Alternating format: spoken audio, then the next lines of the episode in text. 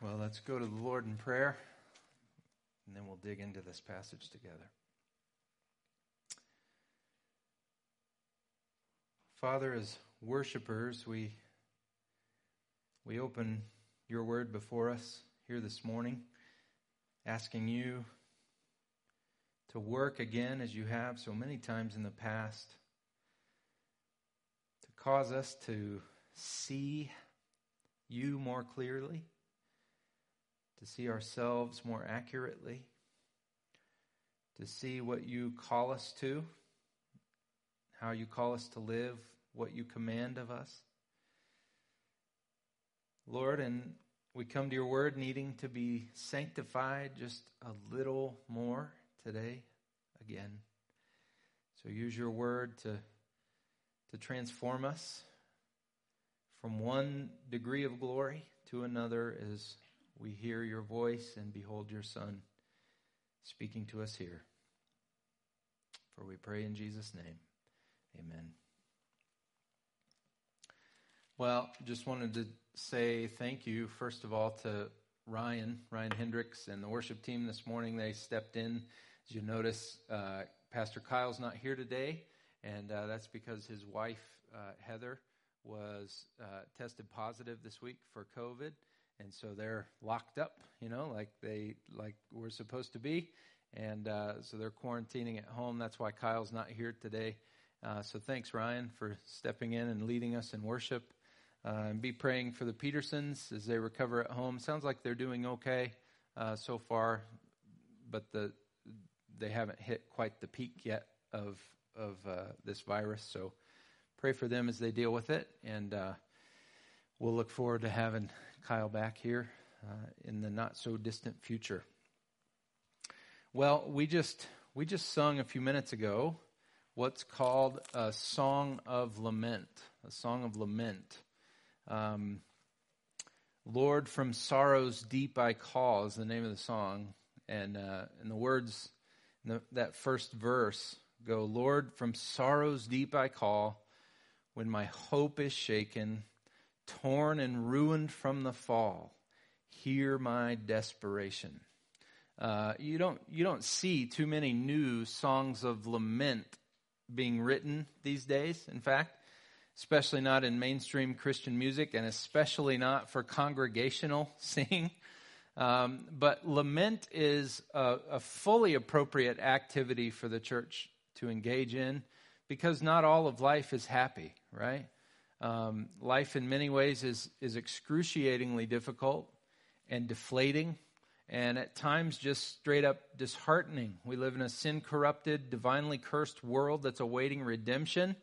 And in that world, life can be incredibly hard, and it's quite all right, and even good, and even appropriate and important to acknowledge that and to take our pain and our fears and our disappointments and even our complaints to God. Because where else are we going to go with those complaints? Where else are we going to go with that sorrow and that sadness? He's the only one who can do anything about so many of the things that lead us to lament. Um, now, this week, as I have been digging into the verses that, that Steve just read for us a minute ago, digging into these verses has made me wonder something, specifically in regard to the first seven verses 1 Timothy 3, uh, verses 1 through 7. It's made me wonder if we could if we could somehow quantify it. How many songs of lament have been sung over the years and prayers of lament prayed and tears of lament shed over the disregard and the violation of these verses, this passage, specifically 1 Timothy 3, verses 1 through 7, where, where Paul continues to teach the Ephesian church how to be and how to build a faithful church. In chapter 1, he focused on the importance of building a faithful church by guarding sound doctrine. In chapter 2, he starts you know, helping them understand that to build a faithful church, you gotta you gotta take seriously your conduct in corporate worship. And now here he's teaching us how to build a faithful church by focusing on the qualifications of the leaders of the church, local church leaders. That's the subject here in 1 Timothy 3, verses 1 through 13. Verses 1 through 7 are focused on the qualifications of pastors in the church. Verses 8 through 13 are focused on the qualifications of deacons. But I've wondered how many songs of lament have been sung over the years over the havoc and the disorder and the division and the abuses that have been, all been carried out by pastors who do not meet the qualifications that God has laid down for them in this text. And by churches that do not insist that their pastors meet these qualifications. Shouldn't surprise us that in a letter written to help the church learn to be faithful to God in every way, that Paul now turns to the issue of the qualifications and the requirements for church leaders, beginning with those given regarding the pastors of the church, because as the pastors of the church go, the leaders of the church go, so goes the rest of the church. So that's his focus here in 1 Timothy 3 he's laying out in verses 1 to 13 the foundational requirements and qualifications for church leaders. Requirements for pastors, who he calls overseers. We'll get into that in just a minute. And then requirements for deacons. And uh, we're going to focus our time this week on the requirements that he lays down for pastors in verses 1 to 7, and then turn next week to the requirements for deacons in verses 8 through 13, Lord willing. So, with that, just want to meditate together this morning upon this passage of Scripture by asking and answering four questions from it and with it. Four questions from the text and with the text. The first two questions are going to fill most of our time, and then we'll do what we can with the final two, depending on what kind of time we have left at the end. So, question number one Who is this list of requirements for. Don't, don't just want to assume that we're all on the same page about that. I want to make it clear. Who is this list of requirements for? The list in verses 1 through 7 specifically, who's it for? Paul says that these requirements pertain to the overseers of the church. You see that in verses 1 and 2? Here, the saying is trustworthy, Paul says. If anyone aspires to the office of overseer, he desires a noble task. Therefore, verse 2, an overseer must be above reproach. The, the words there in verses 1 and 2 are the words uh, episkope and in verse 1 and episkopos in verse 2. Both of them are nouns, they, so they refer to the offices here, not just actions, not just activities. They refer to offices in the church. And they refer specifically in this context to appointed leaders who give watchful care and attention and intervention to the local church. These are leaders in the church who kind of watch over the church. They're overseers, overwatchers. So these are the appointed watchmen over local churches. Now, in other places in the New Testament, there's different words used to describe these same leaders in the church. There's the word presbyteros, which in the English is translated elders. Uh, you see that in a number of places Titus chapter 1, 1 Timothy later in this book in chapter 5, uh, Acts chapter 20, which we'll turn to in just a minute, which, when referring to church leaders, refers to spiritually mature men who provide spiritual direction and wisdom to the local church. Those are the elders of the church. Then there's another word used in Ephesians 4.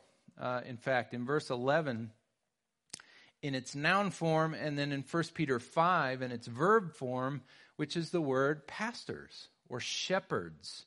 Uh, these are these are men who care for God's flock. They give them spiritual protection, spiritual nourishment, spiritual care. And what's so interesting about the way these words are used in the New Testament to describe the leaders in the church, leaders in the local church, is that there's all kinds of overlap between these words. There's all kinds of overlap and interchangeability in these words. So they're not meant to be taken as these hard, fast distinctions or categories for the appointed leaders of the church as if you have your elders in one group and then your pastors in another group and then your overseers in another group. No, the way these words are used in the New Testament, they all refer to the same people. So in the New Testament, a pastor is an elder, is an overseer. And you can see that in a number of different places in the New Testament. I'll give you one example Acts chapter 20. You can flip there real fast, or you don't have to. We'll just refer to a few things there. In Acts chapter 20, in Paul's final, you could call it his, his final shepherding class with the Ephesian elders on the shores, shores of Miletus, getting ready to take off for Jerusalem. There in Acts chapter 20 and verse 17, he calls for the elders of the Ephesian church to come see him so that he can share a few last words with them. Then in verse 18, you see the elders of the church show up. But then in verse 28, if you skip down to verse 28, Paul says to them this listen to what he says to them. He says, Pay careful attention to yourselves and to all the flock in which the Holy Spirit has made you overseers to care for, which is actually the verb form of the word shepherd. Care for them as overseers, shepherd them as overseers, the church of God which he obtained with his own blood. So, there in that passage, you see this interchange of all three concepts, all three words. Elders are the overseers, are the pastors of the church. There's uh, 1 Peter 5 is another, another example of this where you see this interchange of words being used for the sake of time, I'll just encourage you to check that out on your own, uh, your own time sometime if you're interested. 1 Peter 5, verses 1 through 3. See the same interchange of words. So then, while you could say that elder refers to a leader's spiritual maturity, and overseer refers to his ultimate responsibility, and pastor refers to his basic identity and activity in the church. Even so, an elder is an overseer, is a pastor in the church, at least when it comes to the New Testament. In some churches, these words may not be used so synonymously. You might have your pastors and then your elders, something like that. But I, we think you'd have a hard time justifying much real distinction between those terms on the basis of the New Testament. So, I want to make that clear. Who is this list of requirements for? It's for the pastors of a local church. So that's question one.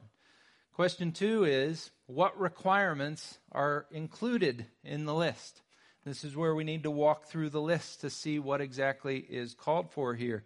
What are the requirements for local church pastors?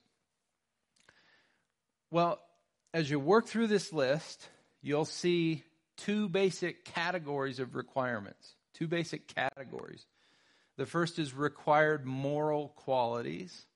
Then the second is required ministry skills. So you got required moral qualities on the one hand and required ministry skills on the other. And it's important to notice that the bulk of the focus here is upon a man's moral qualities, his character.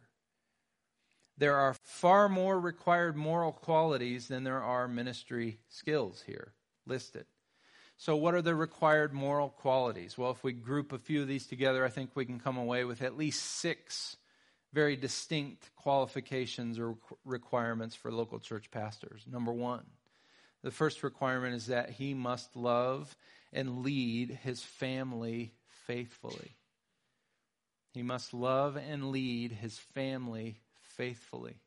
Verse 2 says that a pastor must be the husband of one wife, the husband of one wife. And you might know that that's more literally translated one woman man or a man of one woman.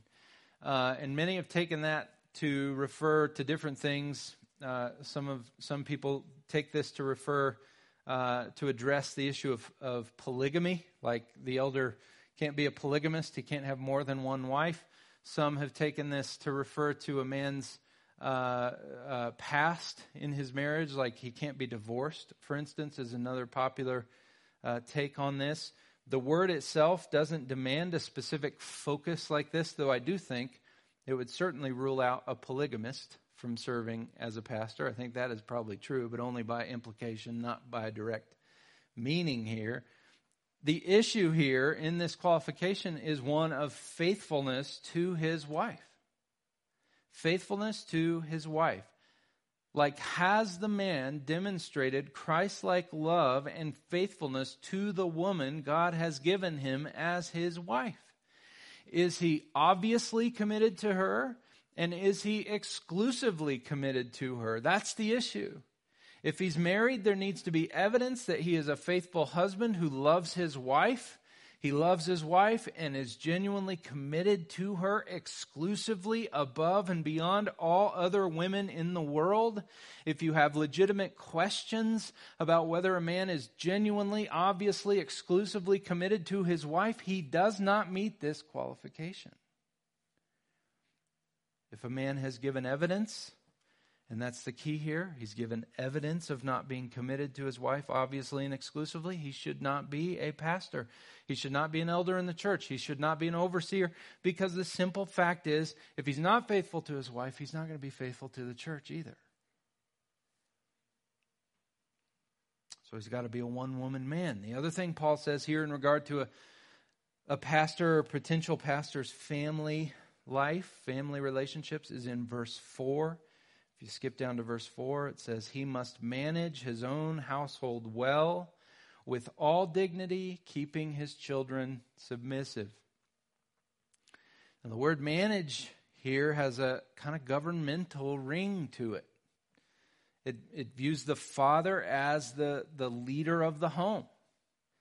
And specifically, Paul wants for the church to take note of how the man leads and directs his children. He's got to keep his children submissive.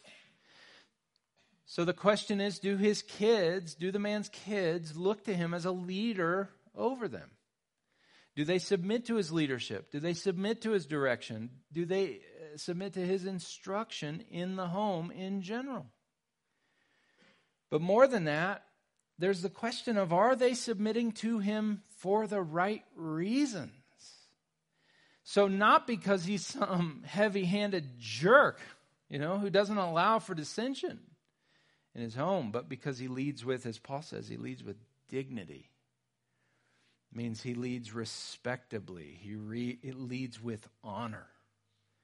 So his children submit to him because they know he's a man who is a man of dignity, who's a respectable man. They know he's a man who loves them.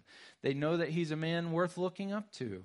They know that he's a man who's invested the time and effort into watching over them uh, that's required to earn their trust. He's done the work. Obviously, it doesn't mean that his kids are perfect. Hope we all know that. Or that he never has to deal with dissension in the home or disobedience or that they somehow are much better kids than everyone else's kids. Those are unrealistic expectations of pastors' children. It just means that he has clearly done the work to lead and direct them well.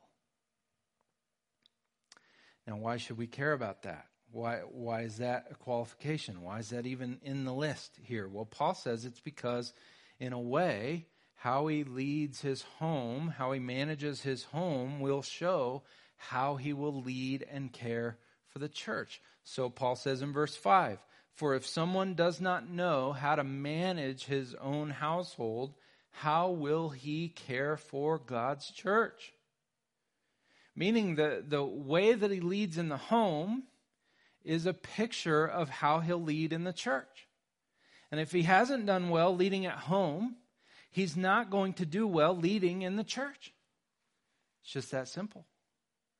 But, but just a quick note to point out the kind of management that we're talking about here, because the word itself just kind of feels cold and heartless and dry and mechanical, right? It's not meant to be that way. Notice how Paul equates it with the idea here of caring for the church. He says if he can't manage his own household, how will he care for God's church.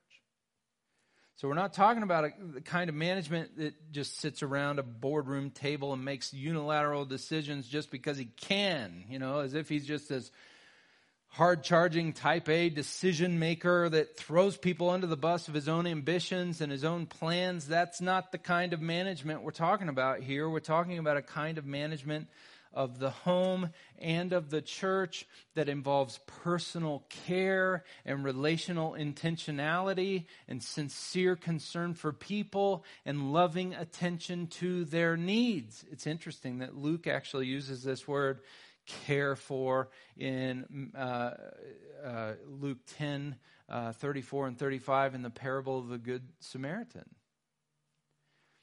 where he uses the same language, talking about the Samaritan who, who goes to this guy who's been beat up and you know dragged out and uh, uh, uh, left for dead and all of that.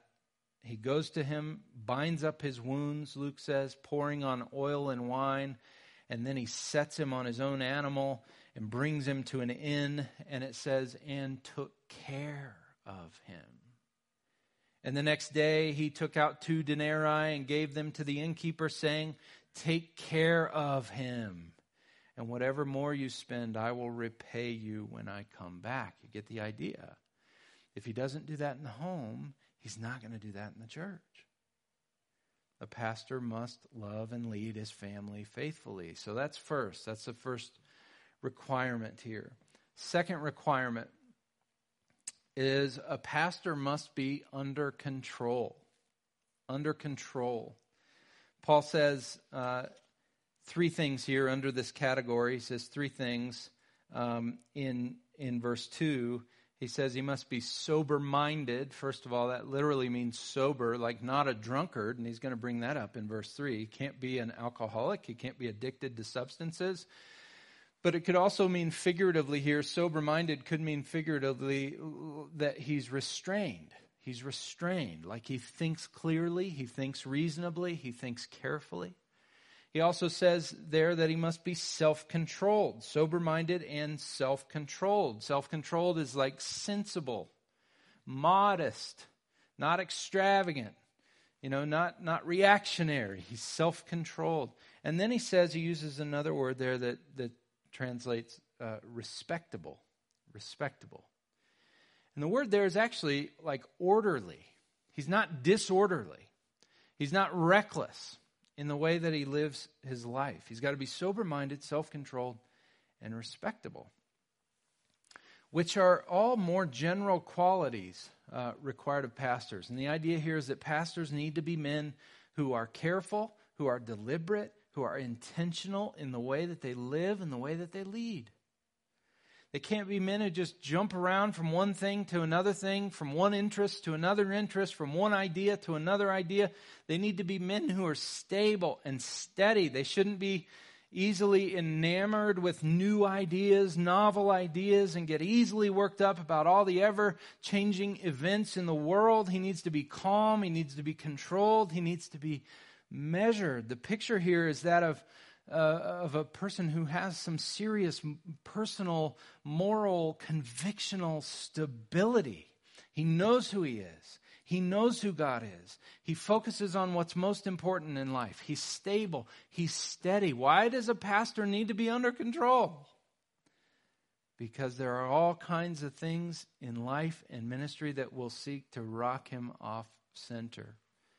All kinds of things. You can think of suffering relational conflict, conflict in the church, heresy and false doctrine, fatigue, family struggles, criticism, pandemics, all kinds of things that'll seek to rock him off center. And if he's not proven himself as a steady, self controlled kind of person, he's not going to handle those things well. And the church will end up being rocked off center as a result. He's got to be a man who's under control. That's second. Third, a pastor must be gracious in his dealings with others. He must be gracious in his dealings with others. Paul says first uh, in verse 2, he says he must be hospitable. He must be hospitable, which means uh, he, he shares himself, he shares his life, He shares his resources with others. Uh, literally, the word means he welcomes strangers into his life, which kind of gives the idea that he's accessible. It's not hard to reach him, to get to him. He uses his resources to bless others and not just his favorite people in the world. I think that's the idea behind hospitality. This isn't just a guy who treats the people in his close inner circle well. This is a man who, who shares his life with all kinds of people, even those who are strangers to him. Whether people he doesn't know or people he finds hard to love. Now, why is that? Why does he need to be hospitable? It's because he doesn't get to pick. He doesn't get to hand pick ultimately which Christians become a part of the church.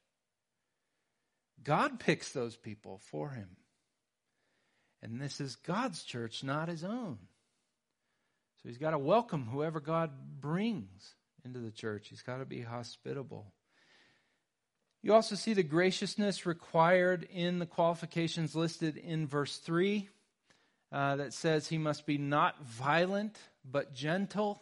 Not violent here literally means like he must not be a bully, not a bully, not, not a contentious person, not the kind of person who starts fights, not the kind of person who throws his weight around to get his way, not the kind of person who inflames conflicts but one who is gentle, who uses his authority in a way that benefits other people. Not violent, but gentle. And then Paul says he must also not be quarrelsome. The word really just means peaceable, meaning he, he seeks reconciled relationships with others. He's forgiving. He's patient. He helps others forgive those who sin against them. He isn't ever satisfied with conflict. He doesn't thrive on conflict. He's peaceable. He's peaceable. He wants peace with people.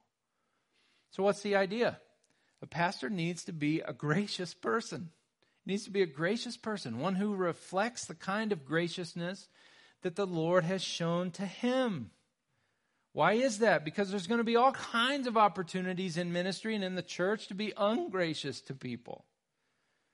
And because one of the main ways the church glorifies God in this world is by seeking to show the grace to one another that God in Christ has shown to us. How could a man ever teach the church how to do that if he's not doing that himself? So he must be a gracious person. Fourth, a pastor must have godly motivations for serving in ministry. He needs to have godly motivations for serving in ministry. Paul says at the end of verse 3 he must not be a lover of money. Must not be a lover of money. A way to put this positively would be to say that a pastor needs to be a man who is content. He's content with what the Lord has given to him. Paul's actually going to spend a little time on the topic of contentment later on in this letter in chapter 6 verses 6 through 10, in fact. And the idea here is that a, a pastor needs to be a man whose aim in life is godliness, not riches. He needs to be a man who isn't using the church to get more for himself. Now, I imagine it's not hard for anyone here to figure out why that might be, right? Why would he need to be not greedy? Uh, so we're not going to belabor the point here other than to say that this qualification is seriously important. Does the man have godly motivations for entering and serving in pastoral ministry? What ultimately does he want? Why does he want in? Why does he stay in? If it's to promote himself, it's, if it's to build his platform, to get famous, to stuff his pockets, he needs to get out immediately and repent. And there are all kinds of pastors who seem to be using the church in this way. And they probably just shouldn't be there at all. The church of Christ is no platform upon which to build a kingdom unto yourself. If you're going to do that, you're going to have to deal with Jesus one day, the real Lord of the church. A pastor must have godly motivations for serving in ministry. And then, fifth, the pastor must be a seasoned Christian. A seasoned Christian. That's the idea in verse 6, where Paul says he must not be a recent convert. He must not be a recent convert. Notice how he doesn't really focus on the man's age at all, his physical age. He focuses here on his spiritual maturity, which is the important thing. Recent convert actually is the is a Greek word that means newly planted. He must not be a newly planted Christian, a sapling of a Christian. He needs to be spiritually mature, not just spiritually zealous, and not just willing to serve. I think we could say that he needs to be a man who has a good deal of immature zeal beaten out of him by life and even by ministry to some degree. He needs to needs to have a developed love for people and a good deal of compassion and a healthy measure of patience and perspective that new converts tend to lack. And it's really important here. This is a really important qualification. I mean, they all are, but here's another one. You know, the the issue is uh, so what if a man is energetic and passionate and a good speaker and a willing worker and a creative innovator and all those kind of things, if he's not a man who possesses depth of character and maturity of perspective. What happens when eager, zealous, immature men get into ministry? Paul says here that they're very likely to become puffed up. Puffed up is, is his words. Puffed up with conceit which is, gives this picture of filling up with pride and self infatuation. They get full of themselves, he says. They get full of themselves. And the effect of that is, as some of you might well know and have experienced for yourself, people get hurt and churches get divided. And the focus of ministry becomes that guy and not Christ. But worse, in some cases, Paul says these kind of guys end up suffering God's eternal judgment. The devil leads him so far astray that he actually falls away from the faith entirely and ends up in hell. Do you see what he says there? Must not be a recent convert, or he may become puffed up with conceit and fall into the condemnation of the devil. If you put a guy in ministry who's not ready for it in a in the sense of his spiritual maturity, who's spiritually immature, who's who's a new convert, newly planted Christian, he may very well, as over time he gets very puffed up and, and infatuated with himself, he may very well prove himself to be a self-deceived, self-righteous unbeliever and fall headlong into condemnation meaning it's not good for his soul to be put in that position, let alone the soul of the church. And that should tell you something. That should tell you at least that being a pastor doesn't make anyone right with God. The position saves no one. And for some, it could prove deadly, fatal. You don't want a man as a pastor in your church as one of the pastors of your church who needs a position in the church to feel validated before God. You want pastors who know that their acceptance with the Father has been achieved and received in and through Christ alone, and then who minister to others out of the overflow of that assurance and confidence. So a pastor needs to be a seasoned Christian. Then, number six, a pastor must be known as a sincere Christian among non Christians. That's verse 7. Paul says, Moreover, he must be well thought of by outsiders so that he may not fall into disgrace, into a snare of the devil. The general idea here is that in, in general, the non Christians in this man's life need to know and need to believe that he is a sincere Christian, that he's not a fake, that He's not a charlatan. That he's a sincere Christian. They may not like him, they may not agree with him, they may not like what he says or what he believes, but they need to know at least that he's a sincere follower of Christ in general. Why is that? Because part of our job is to reach those very people. So if they think he's a fake, they'll think everything we say, everything the church says about Christ is fraudulent as well. We could look at all kinds of examples in history, even present tense examples in the world and in our country that demonstrate that. So, those are the required moral qualities of a pastor. Okay, and I, I just encourage you to meditate on them, think about them further on your own.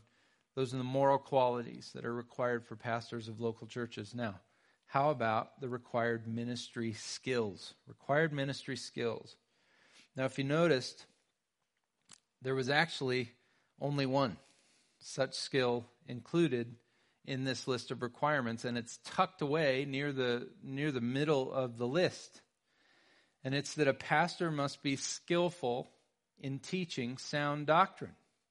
He must be skillful in teaching sound doctrine, or as Paul says at the end of verse 2, he must be able to teach.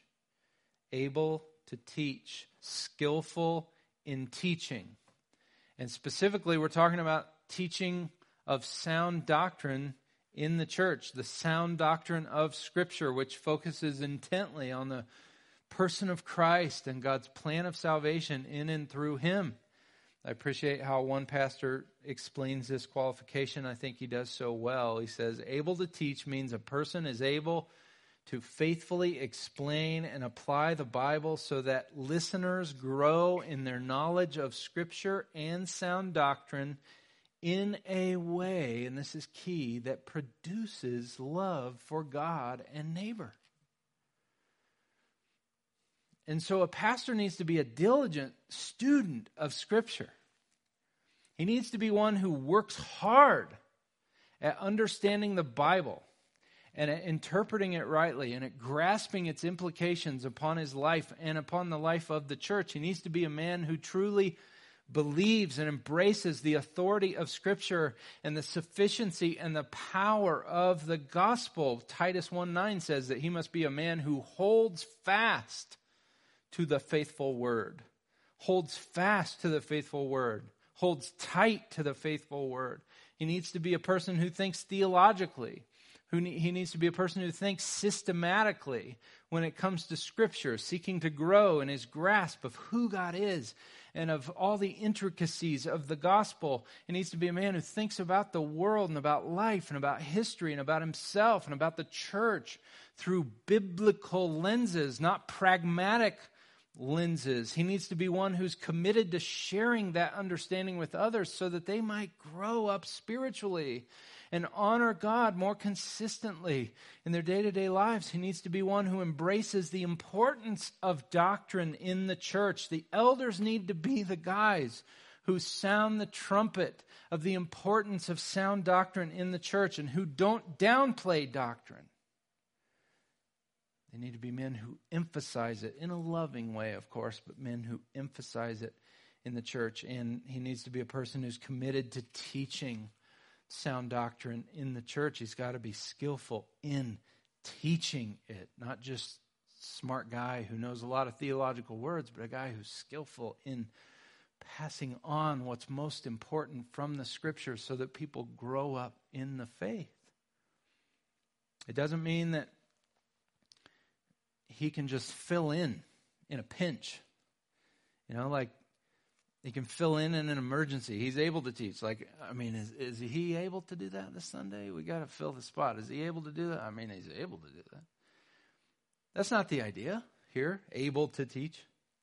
It means that he's skillful in teaching, skillful in passing on sound doctrine. And he can certainly be geared for one type of teaching over others, like preaching over teaching classes, or teaching classes over counseling, or counseling over preaching, or any of the above there. One on one teaching over public teaching. He can be geared for one type of word centered ministry over another, but he's got to demonstrate a proficiency in promoting sound doctrine in the church. Why?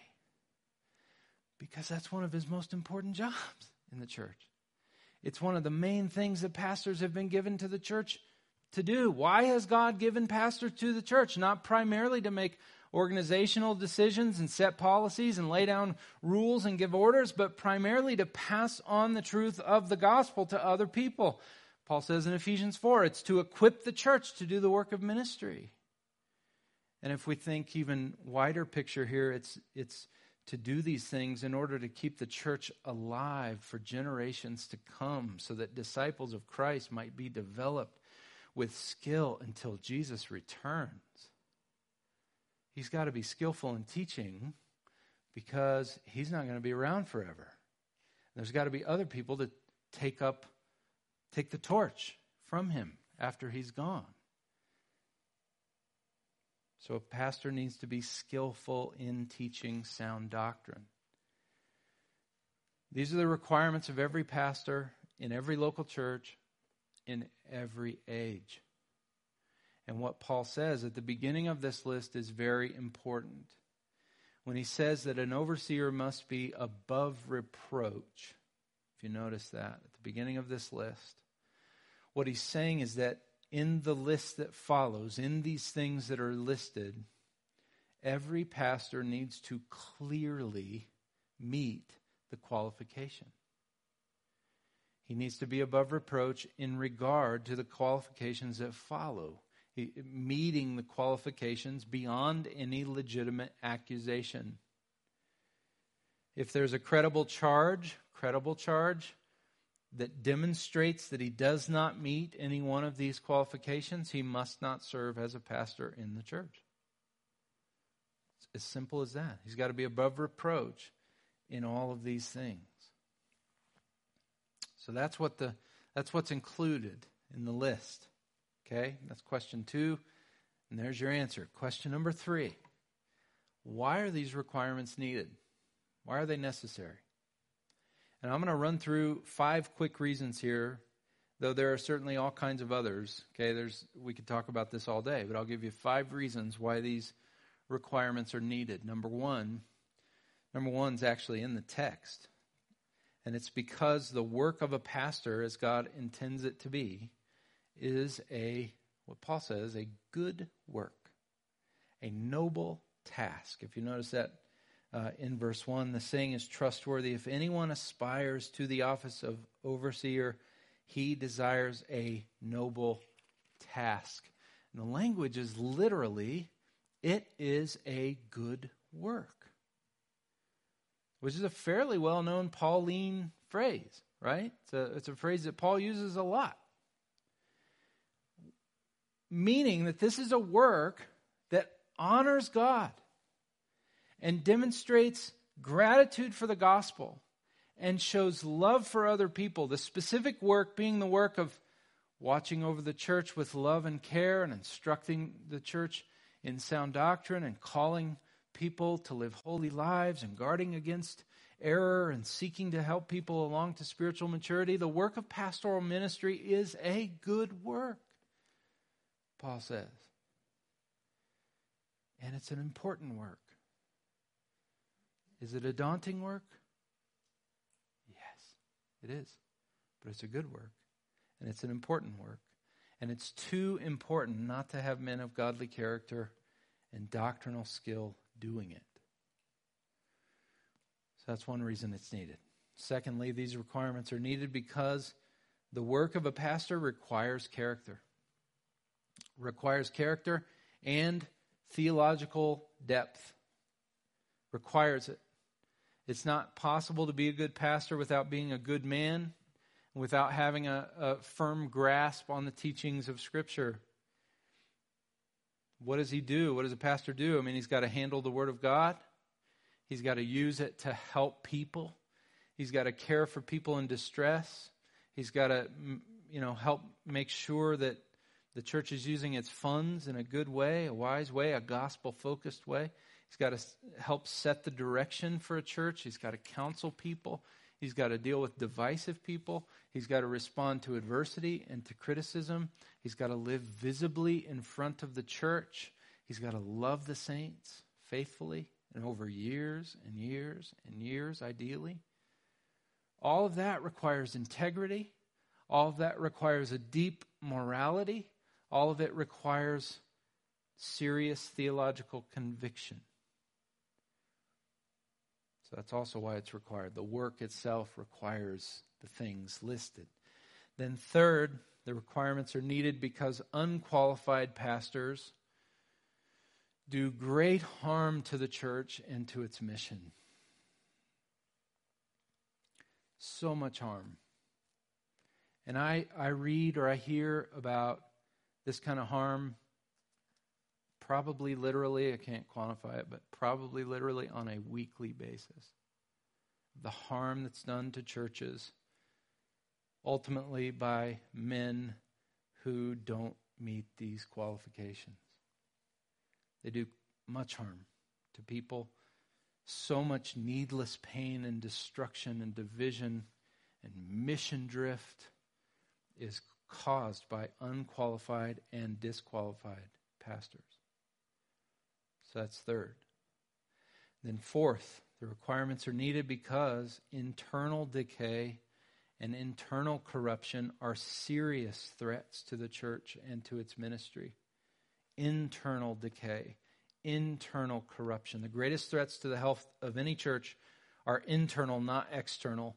Things like hypocrisy, legalism, false doctrine, divisive people, gossip, cowardice, hidden sin, sexual sin, backbiting, conflicts, unloving disagreements, and on and on and on the list goes. Internal decay is the ultimate reason that churches die. It's the ultimate reason that churches lose influence in the world. It's not outside influences that do that primarily.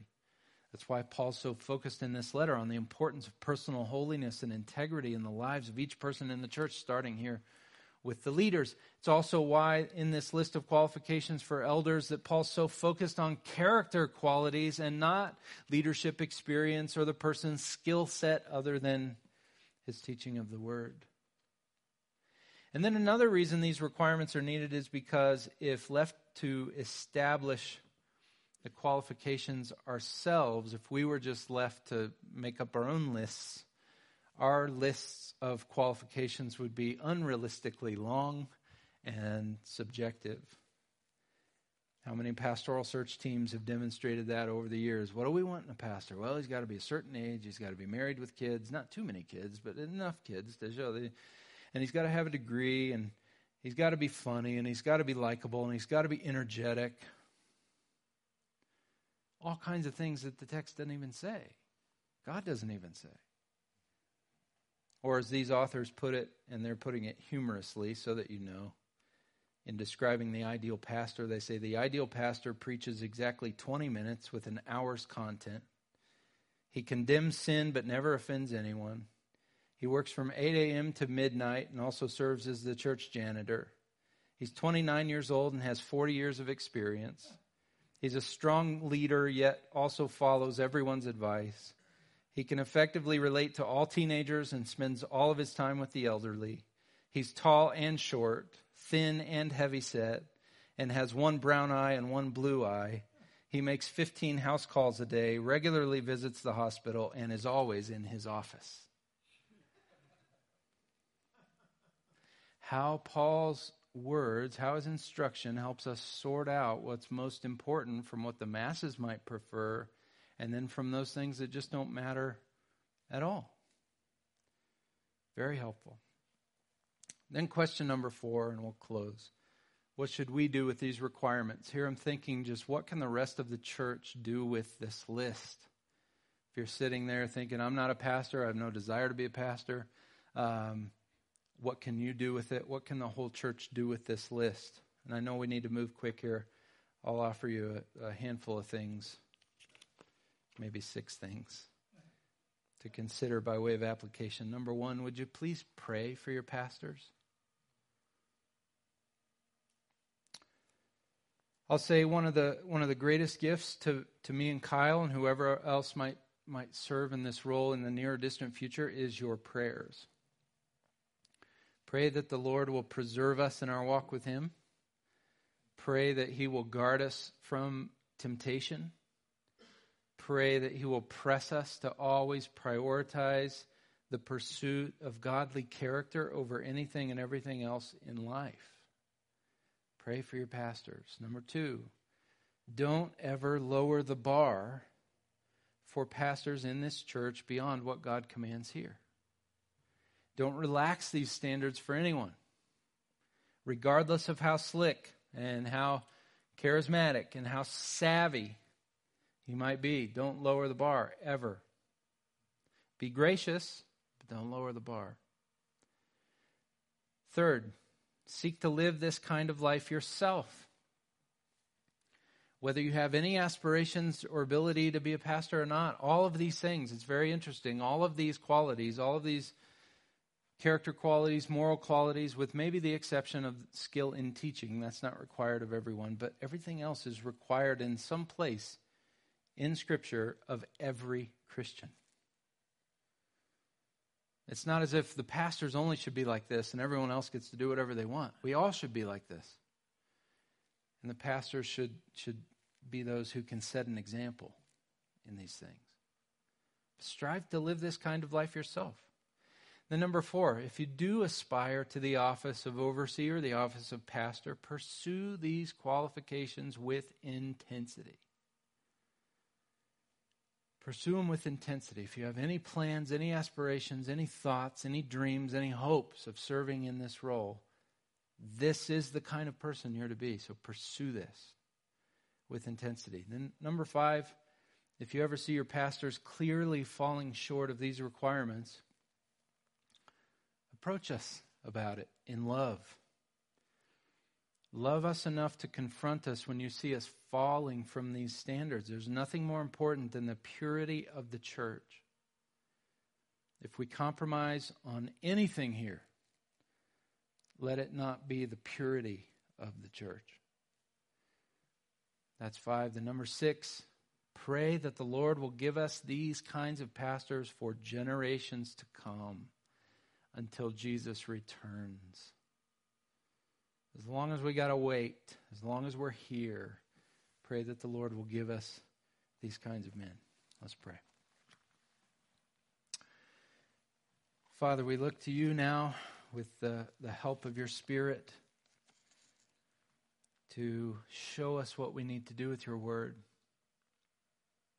to help us apply it in ways that honor Christ and that show love for one another and that promote the gospel.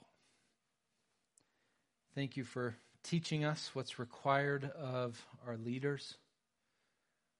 Oh Lord, teach us to take these things seriously until your Son returns. For we do ask and pray in his name.